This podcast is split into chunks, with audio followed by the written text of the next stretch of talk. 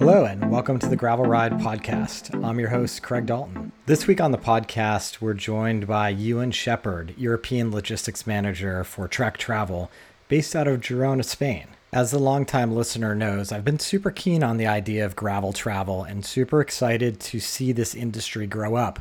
We had an earlier discussion with Juan de la Roca about southern Colorado and building that up as a gravel destination and now we're seeing events like Lifetime's Rad Dirt Fest crop up over there. We've also talked to event organizers over in Europe around the Gravel Epic series that was conceived during the COVID time and didn't actually get to get its races off the ground. But one of the locations we talked about in Europe was Girona. Now, for road cyclists, Girona has long been part of the discussion about where professional athletes live and there's a reason why they live there. Amazing road riding all over the place. So I was really excited to learn originally from the Gravel Epic team about Girona as a travel destination for gravel cyclists, but even more excited to learn about this trip that Trek Travel is putting together, their Girona Gravel Bike Tour. They've got a couple more departures this year in November that you can still sign up for, as well as a whole host of dates for 2022 starting in the spring. After talking to you, and all I can say is sign me up. It sounds amazing. I'll let him explain it in his own words, but it sounds like Girona is a very special place for cyclists of all kinds. And the opportunities for gravel cycling are abundant outside the city center. I'm excited for you to learn more about Girona and gravel. With that said, let's dive right in to my conversation with you Ewan Shepherd. Ewan, welcome to the show. Hey, Craig, Thank you very much for having me. And thank I, you, everybody, for li- listening in. I appreciate you joining us on a Friday evening over there in Spain. I'm super excited about the topic we're going to discuss today. As the listener or the long term listener has known, I've talked about gravel travel as something I'm super excited about because, as we all know, it's such a great way to explore the world. And the idea of packing my bike and going somewhere exotic like Girona, Spain is super exciting to me. So when I got the opportunity to connect with Trek Travel and, and dig into this trip and dig into Girona gra- Gravel, I jumped at it. So Ewan, thank you for joining me. And let's just get started by a little bit about your background. Yeah, no worries. Thank you again for having me. And I guess we share something in common that we both enjoy seeing the world by bike. So gravel travel is definitely evident between us all. Um, said about my background, it's been varied. I started off as a kid not really enjoying the the power of two wheels on my own, preferring motor power of motocross bikes and motorsport and pursued a career in motorsport. I'm I'm only 29, so it's not it wasn't a long career. And then I decided to jump into the cycle career, really because my brother threw me on an old racing bike of his and said, "We're going crit racing." Oh, what is this? and yeah, that's how I got into cycling and kind of started to learn about it and love cycling. All things cycling really that threw me on a mountain bike for the first time. He threw me on uh, a cyclocross bike for the first time, took me to the track for the first time, and just more and more I ate it up and started falling in love with with cycling. And and then I thought, why not help out my local bike shop because I was in between jobs and bugging the owner and the mechanic calling in on the bike and asking for them to help me with this or could they get parts or for that? And then they were like hey we need an extra hand here and you're pretty mechanically minded. Can you want to come and help us out? And how i started wrenching in a bike shop. And from there it took me to i was actually living in australia at the time and working in a shop there. And then i started working for the, the initial brompton dealer in australia which was pretty fun and interesting little folding bikes, which were going all over kind of the Australasia, New Zealand, uh, even sent a bike that prompted to Fiji. And then I moved back to the UK and was uh, starting working for old mountain bike brand that maybe some of your listeners have heard of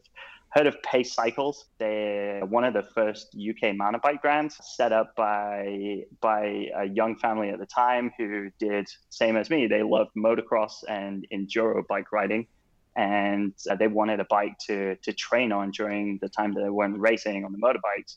And so they imported mountain bikes. You had to import Gary Fishers at the time because there was nothing else in Europe uh, or in the UK. So he, Adrian, is the main designer at the company, and he designed his own own mountain bikes. The The RC100 was their famous first bike, square tubed aluminium that they routed out parts of the frame to make it lighter. So I started working for them after they did the whole mountain bike brand, and we they had two shops at the time that they just started and started in rental centers. So I joined them uh, running one of their shops and uh, then they got back into the, the frames and that's when i started to learn more about frame design different bikes and the whole enduro scene was mountain bike enduro scene was growing and that was something that we were really interested in at the time. And i was starting to cyclocross race at the time. I would go off for weekends to cyclocross race and come back to work and we were designing 29er slack long low mountain bikes. And we also had a touring version because Adrian and his wife Kathy loved to go off to all sorts of places. The, they did Chile, they went and rode the Santiago Compostela in, in northern Spain, all of these cycle touring. And he, he adapted one of the hardtail enduro steel mountain bikes and put lugs on it so he could take. And I was like, I like the look of that bike, but I don't really, I don't want to put drop bars on it. Can I put drop bars on it? Let's try it. And so here I had a 29 mountain bike, slack, long, low, with with a drop bar on it. And I was like, ah, this is pretty cool. And they were looking to, they already had an XC carbon bike. So I was like, ah, can we do this a bit lighter? Because um, Yorkshire is, I know you you have family there, Craig, and it's up down Dale is. Dale is a small valley and it's really steep at each side and I live in between the two national parks of the, the North York Moors and the, the Yorkshire Dales, and they have so many of these little dales. So riding across there, you go down, and it's like down 25%, down to a flat valley, then literally back up the other side, 25, 30%. So I wanted something nice and light, but to go all day um, across the dales and the moors. And so we were making this and thinking, oh, this could be a cool. And gravel was coming on the scene at the time. And I was interested in bike packing with it and just testing out something that was a good touring bike. But at the same time, I saw touring at the time as being something that my parents did or older people did when they retired. So I wanted something fun because I, I still enjoyed enjoying mountain biking. So I wanted to take it down some trails at the same time as doing 100k on it, which I certainly wouldn't do on my 160 mil enduro bike. Do 100k, but so that's where I discovered this cyclocross gravel mix that we all call gravel today, which Adrian at the time was like, we used to race on mountain bikes with drop handlebars, XC, and downhill back in the 1980s because I'm inventing anything new. It's all coming round in circles, the wheels going round, as they say. So that was really my early years in the cycle industry, playing with that. And then I, being honest, Googled cool bike mechanic jobs in warm places, which took me back to Australia. And then I wanted to go back to Europe, and it took me to the warmest place at the time, which was the Canary Islands, which was great for gaining some exposure of just mass cyclists all at once, thousands of people on the road just riding their bikes, having fun on holiday, guided, worked in rental shop, loved the the Canary Island lifestyle. And then I just stumbled across Trek Travel. I called the global logistics manager up one day. I was like, I want to come work with for you because I want to help out on some of your big trips. They were doing Tour de France and big Pyrenees trips and out trips.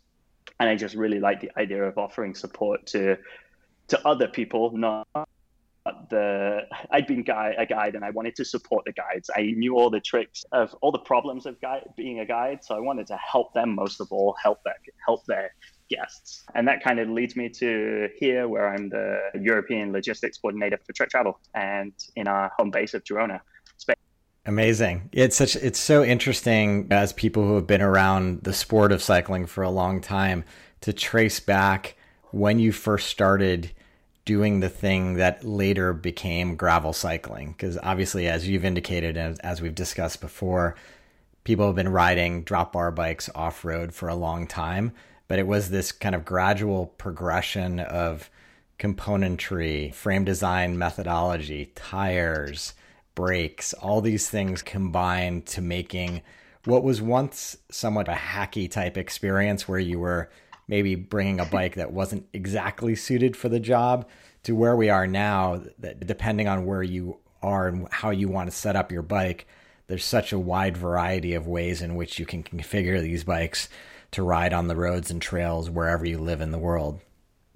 Yeah, it's always fascinated me coming from like a, motorsport design element, always into aerodynamics, working with Formula 2, Formula 3, and then I actually I always had a love for kind of classic cars. I raced something in the UK it, or Europe, it's rallycross, which I don't think you have in the US, but it's, it's exactly that. It's a cross between the circuit is gravel, road, and dirt and you r- drive a little bit of each. And we always used to race uh, the classic Mini Coopers. That was my classic love of cars. But yeah, that was a tangent. Sorry.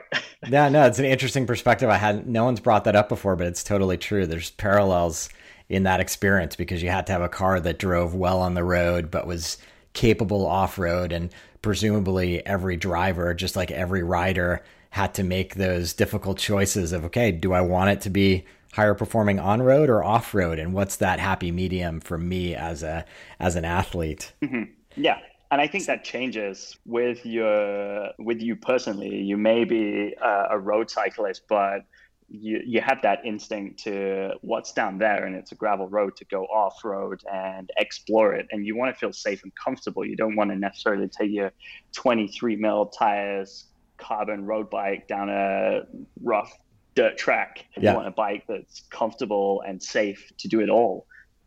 Yeah, exactly. Talking about Trek travel specifically, obviously with the Trek name associated with it, people associate it directly with the brand, but the company itself as Trek Travel, can you tell us a little bit about its origins and how long it's been operating? Yeah, it's actually our 20th year of fun. 20, 20 years uh, since Trek Travel was thought up in the in Trek itself, where it started with just three people brought in to to en- enhance the experience that people were getting when they were not just buying a bike, were buying into the Trek brand, which is ride bikes, have fun, feel good. And Trek just wants to get more people on bike to have fun. And one of the ways was to offer them a trip of a lifetime, a vacation of a lifetime to somewhere. And that idea grew over the last 20 years, starting in the US. And then Trek bought into the, the pro team of Leopard Trek. And they started running uh, VIP trips to the Tour de France and bringing clients across for that specifically to see the tour and see the, the classics that that are in Europe of the Alps to, to climb Alpe d'Huez, to do Mont Ventoux, to go to the Pyrenees and do the Tourmalet, the real bread and butter of Europe. And that's grown just more destinations, more places to ride, more great experiences by bike. And yeah, that's brought us to now 20 years on.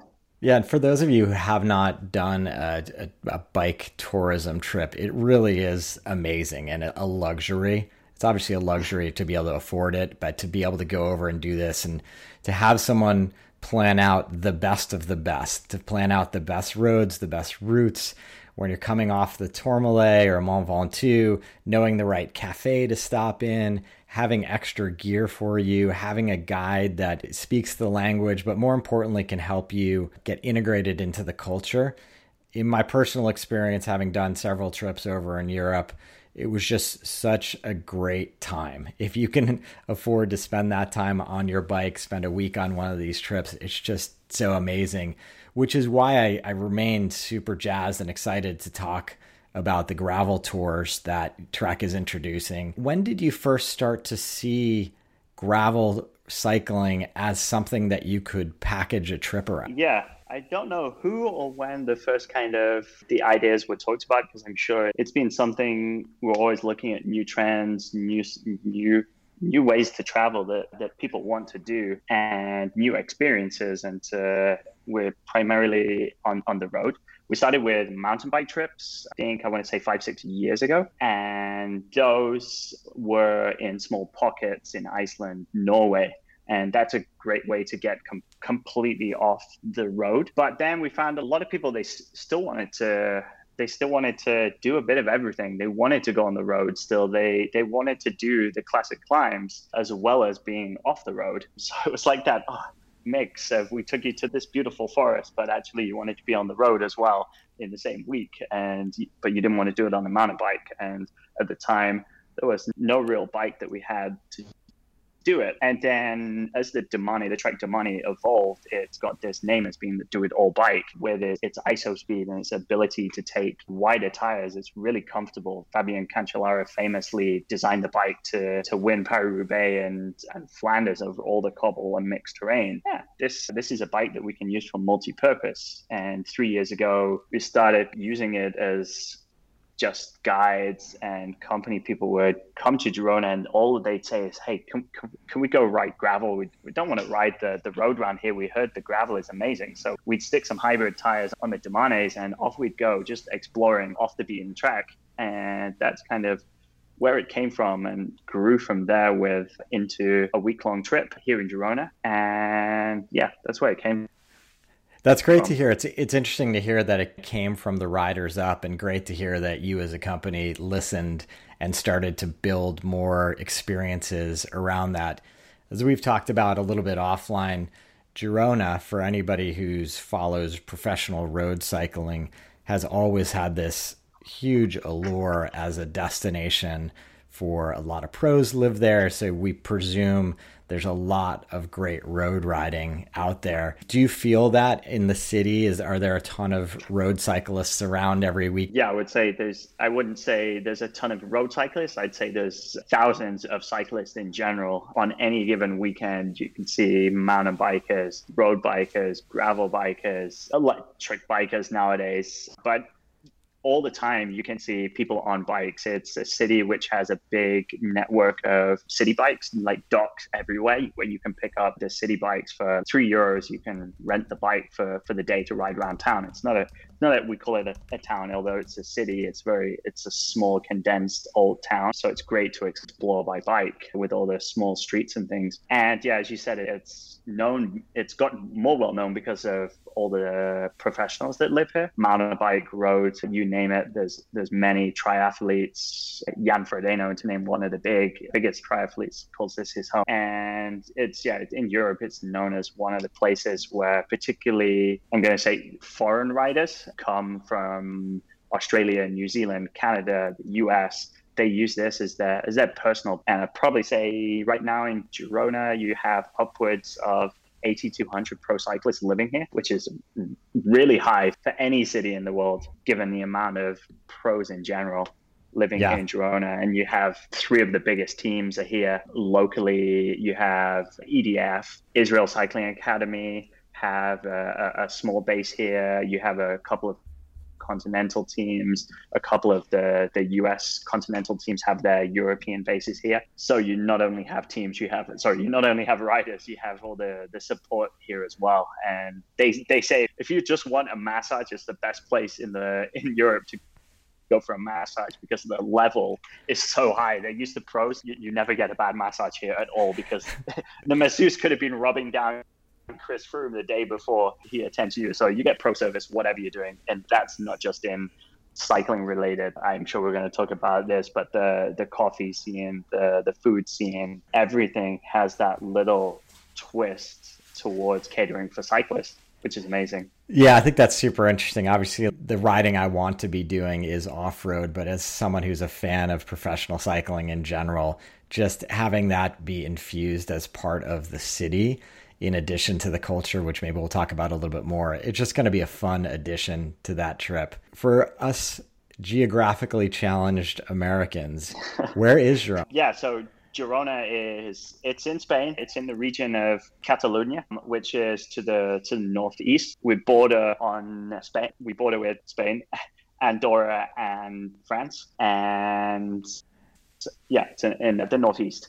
Uh, and it's so not it's, specifically on the coast, but how far of a, of a ride is it to the coast from Girona city center? Yeah, so Girona is it's probably for any cycling destination is really well situated. It's just uh, 40 minutes drive to the and 40 minutes drive from the Pyrenees. So yeah, slap bang in the middle of mountains and sea, and give you perspective in in riding terms I'm sorry, I'm going to talk in kilometers, but we're looking about a nice 50 mile loop to the coast and back.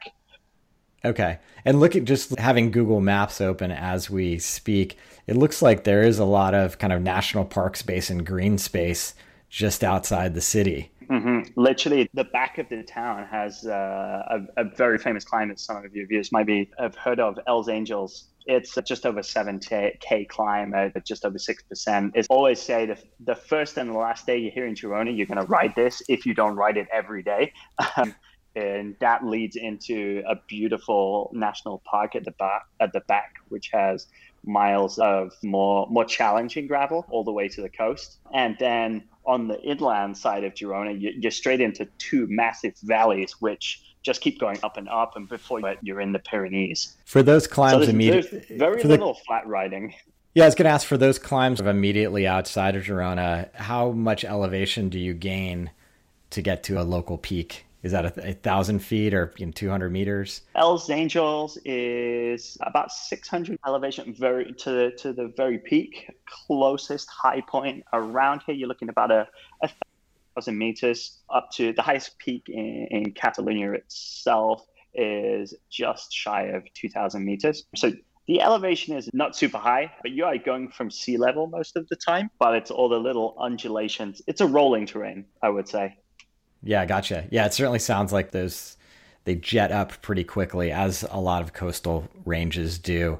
So for the riding, when we talk about the gravel riding in Girona, we've talked about how great the road riding is. But what does it mm-hmm. look like to get on these gravel roads and, and what are they like? Are they super chopped up or are they smooth or do you get a little bit of both? I'd love to just get a sense for what you're out there riding. Yeah, I, I think you have a, a, bit of everything. We say like Girona is the, the Disneyland of cycling. And I first experienced kind of the, the gravel. As I said, we just threw some hybrid tires, some 32 mil hybrid tires on our Domanes and went straight out. I'm lucky living out slightly outside of Girona, so uh, just 10k from Girona center itself. And it's mainly farmland. And going back to my kind of love for cycling in, in the UK, with the Dales and we have things called bridleways. And I was in search of these things to start with because it's not well publicized gravel anywhere. So you just go out the door and go, okay, take the first left off the road that doesn't seem like a road um, and see see where it heads. And sometimes you end up with a beautiful, smooth gravel track with uh, which is evidently to uh, an extra road to people's houses, or you get unlucky and you end up and it turns into single track and and actually becomes quite flowy. And oh, this is actually, it's maybe a mountain bike route. and you're going through a single track, really nice and flowy through the woods. Can be quite rocky in places. This part of Spain is very rocky with granite and limestone and Costa Brava, the literal translation is like uh, rugged coastline. So that is evident all the way through. But you have also what they call Via Verde green routes, which are smooth, hard packed, almost man made, smooth gravel, sandy tracks which becoming more and more common from Girona itself to the little towns to get people off the roads from all levels of cyclists, from kids to families. You can see them just packed on these green, which are fantastic to start your route on. And then you head either to the mountains or maybe you want to go to the coast and you can just hop off onto onto something, as long as it doesn't say "don't go this way." There's such a friendly kind of feeling towards cyclists that, that even if you, I've ended up some days just going along a little same little track down a chute and, and, I'm in the back of someone's garden and they're, they're raking up leaves and I'm oh sorry. Let's to direct you back onto the track and you're like, yeah, you're meant to be down there. Uh, I think you meant to go that way, but yeah. So it's a bit of everything. That's amazing for gravel wise it's so cool that to be able to leave the city and choose your own adventure and just have that ability to explore and find all kinds of different terrain that that sounds like such a special area and not surprising why you guys decided to introduce the Girona gravel bike tour trip which looks amazing. Can we talk about that trip and what it entails? Yeah, so to give you an, an idea of the overall of the, the trip, it's it's a one hotel trip based here in Girona. Chose to to base it right out of the center. We work with a really great hotel Nord in the center. It's really cycling focused. And we do that. It's was based kind of off our ride camp, which not to diversify what I'm talking about, it's all about eat, sleep, ride, repeat. So we make it nice and simple to focus on the riding. And it's four four days of riding, and it's designed to be slightly taken on the more intermediate to advanced side of kind of people's levels. So we say that most people should be have some gravel experience. It shouldn't be their first time riding a gravel bike to get the most out of it. And we have easy days, which I like to say, just using these greenways, getting out of the city, heading to see some of the, the beautiful rugged coastline. And then we have some more avid days, which head towards the mountains. And we actually found some of our routes through used to come, or he still does, comes here every year in the spring to do some training before he started his road season. And we'd always wait till he comes. We see him here, and then we're, we're looking on Strava, like, where did he go? Where did he go? Because he always seems to find some stupidly hard climbs, some great gravel climb we didn't know about. And we actually introduced some of these to the trip, and it's like a like an Alpe d'Huez of gravel, just snaking switchbacks one after the other up to this beautiful peak point with a big cross on the top. Uh, and then you, are trying to work out where he went. And then you look down the other side and, oh, he went down there. And uh, you, you, try it, but then for, for, for many people, it's uh, probably too much of a, a rocky rock garden. So you end up heading back down like a beautiful uh, the switching snaking all the way back down is the safest way sometimes. But yeah that's a, an overview of a gravel trip. Nice. I've done trips of my two trips one we were moving basically every night and the second we had a home base. And i have to say my preference is for that home base because i think it allows you to just absorb the culture a little bit more. You can be a tourist in the city that you're staying in you don't have to pack your gear up every night. So there's something nice about having that hub and ride model. Mm-hmm. Yep, yep. It definitely just opening your suitcase, getting your, your kit out, put it in the wardrobes, and you don't have to pack it again the following day to move on. And like I said, it's focused on eat, sleep, ride, repeat, enjoy your riding. The guides take care of everything else. And you're in the center of, of the city, you're a stone's throw from the old town. You can go for a walk on the evenings. You're your afternoons and evenings are yours, your own to either relax, take a massage, or wander the town, go sit and sip coffee, do what the locals do in the afternoon, go have a beer and get ready for your evening meal. And, and that's what people enjoy. Now, are riders on these trips typically bringing their own bikes, or are you providing a bike for them? Generally, most people take a bike from us. The the trek on You can bring your own bike. It doesn't does it affect price? It doesn't affect the price, but we do it because it saves you having to pack your bike, bike in a box and all the hassle of bringing it here, building it and all, all of that.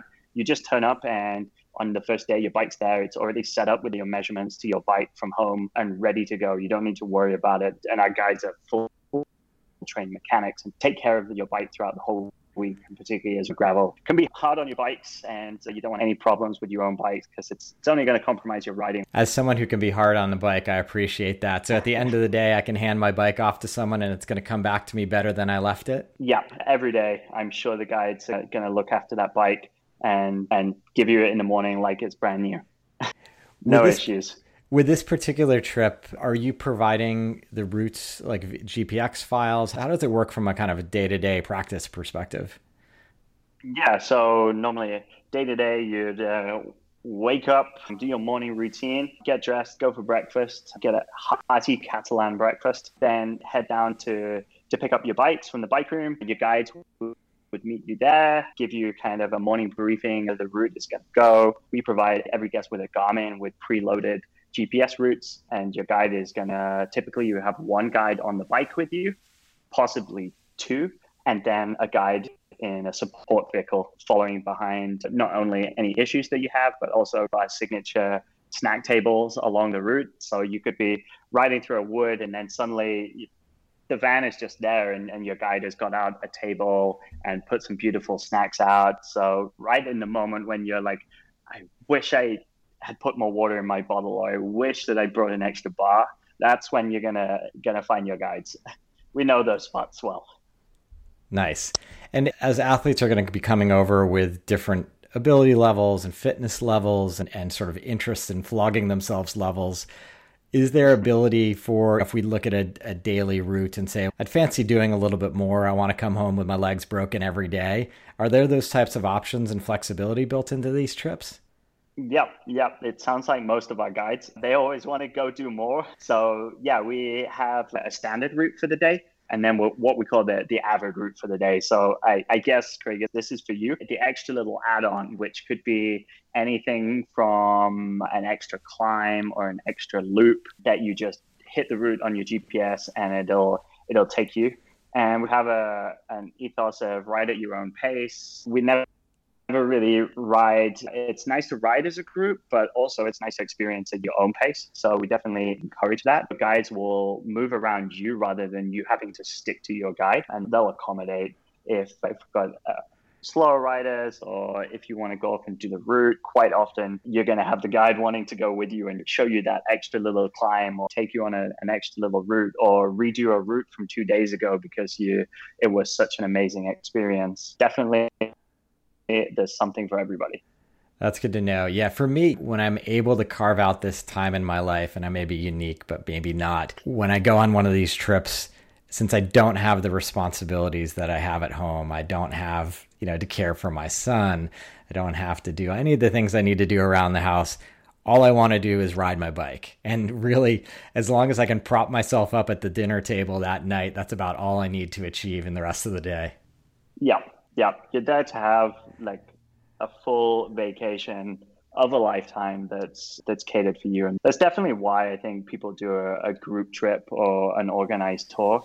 Because you mentioned that eh, if you can afford to do it, but can you afford not to do it if you've only got 20 days holiday a year?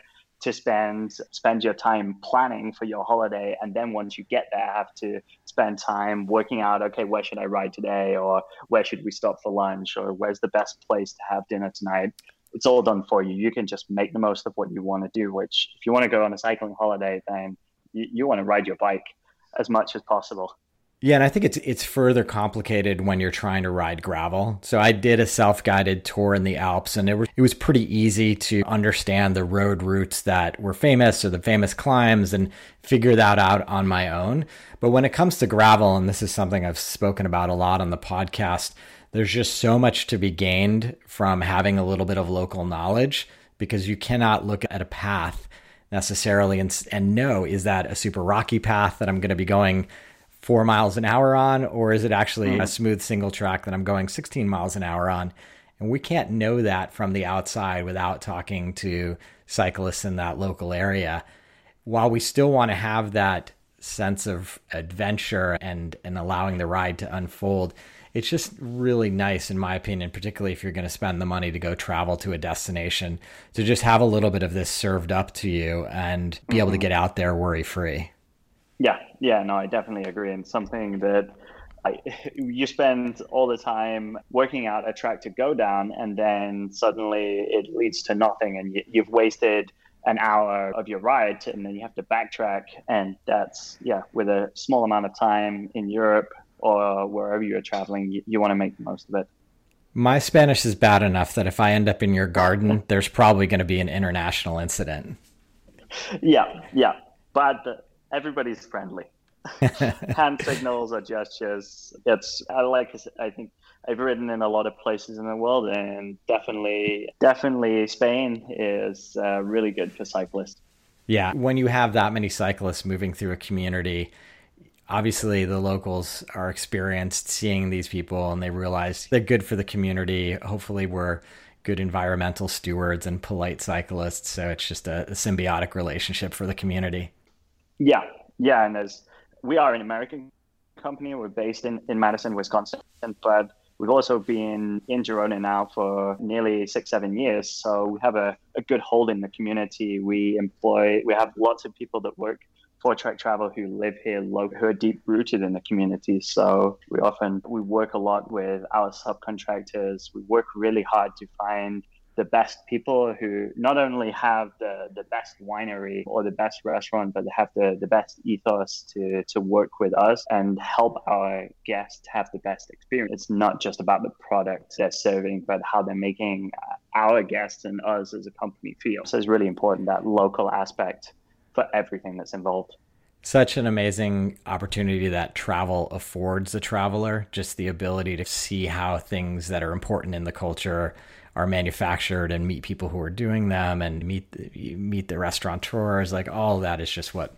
has kept me traveling my entire life and hopefully will have me continue traveling So, a couple final yeah. questions for you, Ewan. What is your favorite local cuisine, and what can't we miss when we go there? And what is your your favorite part of Girona from a tourist perspective? Yeah, that's a, definitely a hard question. I don't even have a a closer prepared answer. Where do I want to start? Definitely, Girona has a lot of local cuisine. Catalan Catalan cuisine is a very simple way of cooking in, in one aspect, and one one thing that people often think about oh, oh, paella. No, throw that away.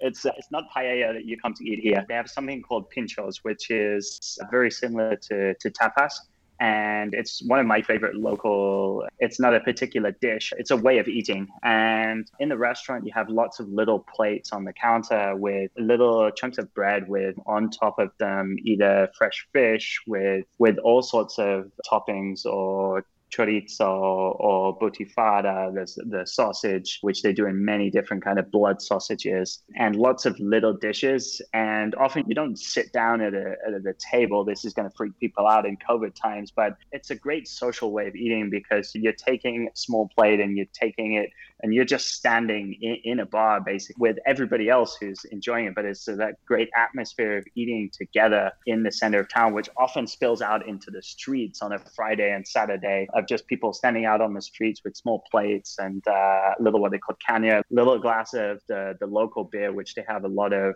really good local breweries here, which I know a lot of people love to test out all the local and Catalonia, to the complete other scale of things, has some of Europe's best Michelin star restaurants, like per area. Just in, in Girona, the small area up to 45 Ks from the center, you have 35 Michelin star restaurants. For gastronomy, it's an amazing place because of all the, the local ingredients of the winery. You have a lot of cider production with apple and pear farms, which you ride through. Well, one of my favorite rides to the coast here takes you through just miles and miles of apple orchards and pear orchards, which are just going to be picked in about uh, half a month's time. It's main picking season here. Delicious. yeah, it's uh, and I haven't even talked about coffee. Coffee, the culture of coffee drinking was brought to Girona with cyclists. Cyclists need coffee and they need good coffee. And the Canadian Christian Meier was one of the more well-known people who brought the coffee culture and his own roastery of the service course and La Mafia is his coffee shop. And from there, nearly 10 years ago, it sprung into just the, each corner was developing its own taste for coffee. And as the locals really have a passion for it now, brewing really good specialty coffee which cyclists we can't live without it. They definitely have a captured audience. Indeed. This is amazing. Girona has always been tops on my list of places to go and it, it certainly remains in that in that post-COVID top slot for me. I can't wait to join you on one of these trips at some point. I know there's a couple trips left this year. Looks like November 7th and November 14th are available for departure dates. And obviously, once again in the spring in 2022. So, for all the listeners out there, you can just visit trektravel.com and just write search for Girona gra- gravel and you'll see the trip we've been talking about. It looks like a heck of a lot of fun and you can almost guarantee that I'll be there one of these days. Yeah, I look forward to look forward to meeting in person and hopefully you'll get to experience Girona and it won't be your your last visit to Girona. I can assure you for that much. Thanks for all the great information, and I appreciate you joining us. That's going to do it for this week's edition of the Gravel Ride podcast. Big thanks to Ewan for joining us and telling us all about that great trip that Trek Travel has organized. Again, those dates are November this year as well as throughout the spring. So go please visit trektravel.com to figure out what itinerary might work for you. I hope you're stoked like I am. I'm desperate to get my tires overseas and sample some of that great gravel in Spain and elsewhere in the world. We'll leave it at that for this week. If you have any questions, feel free to join us over at the Ridership. Just visit www.theridership.com to join that free community. If you're interested in supporting the podcast, ratings and reviews are hugely helpful. It's something easy you can do to support what I'm doing. And if you have a little bit more energy or means, feel free to visit buymeacoffee.com slash the gravel ride to help underwrite some of the financial costs associated with this broadcast. Until next time, here's to finding some dirt under your wheels.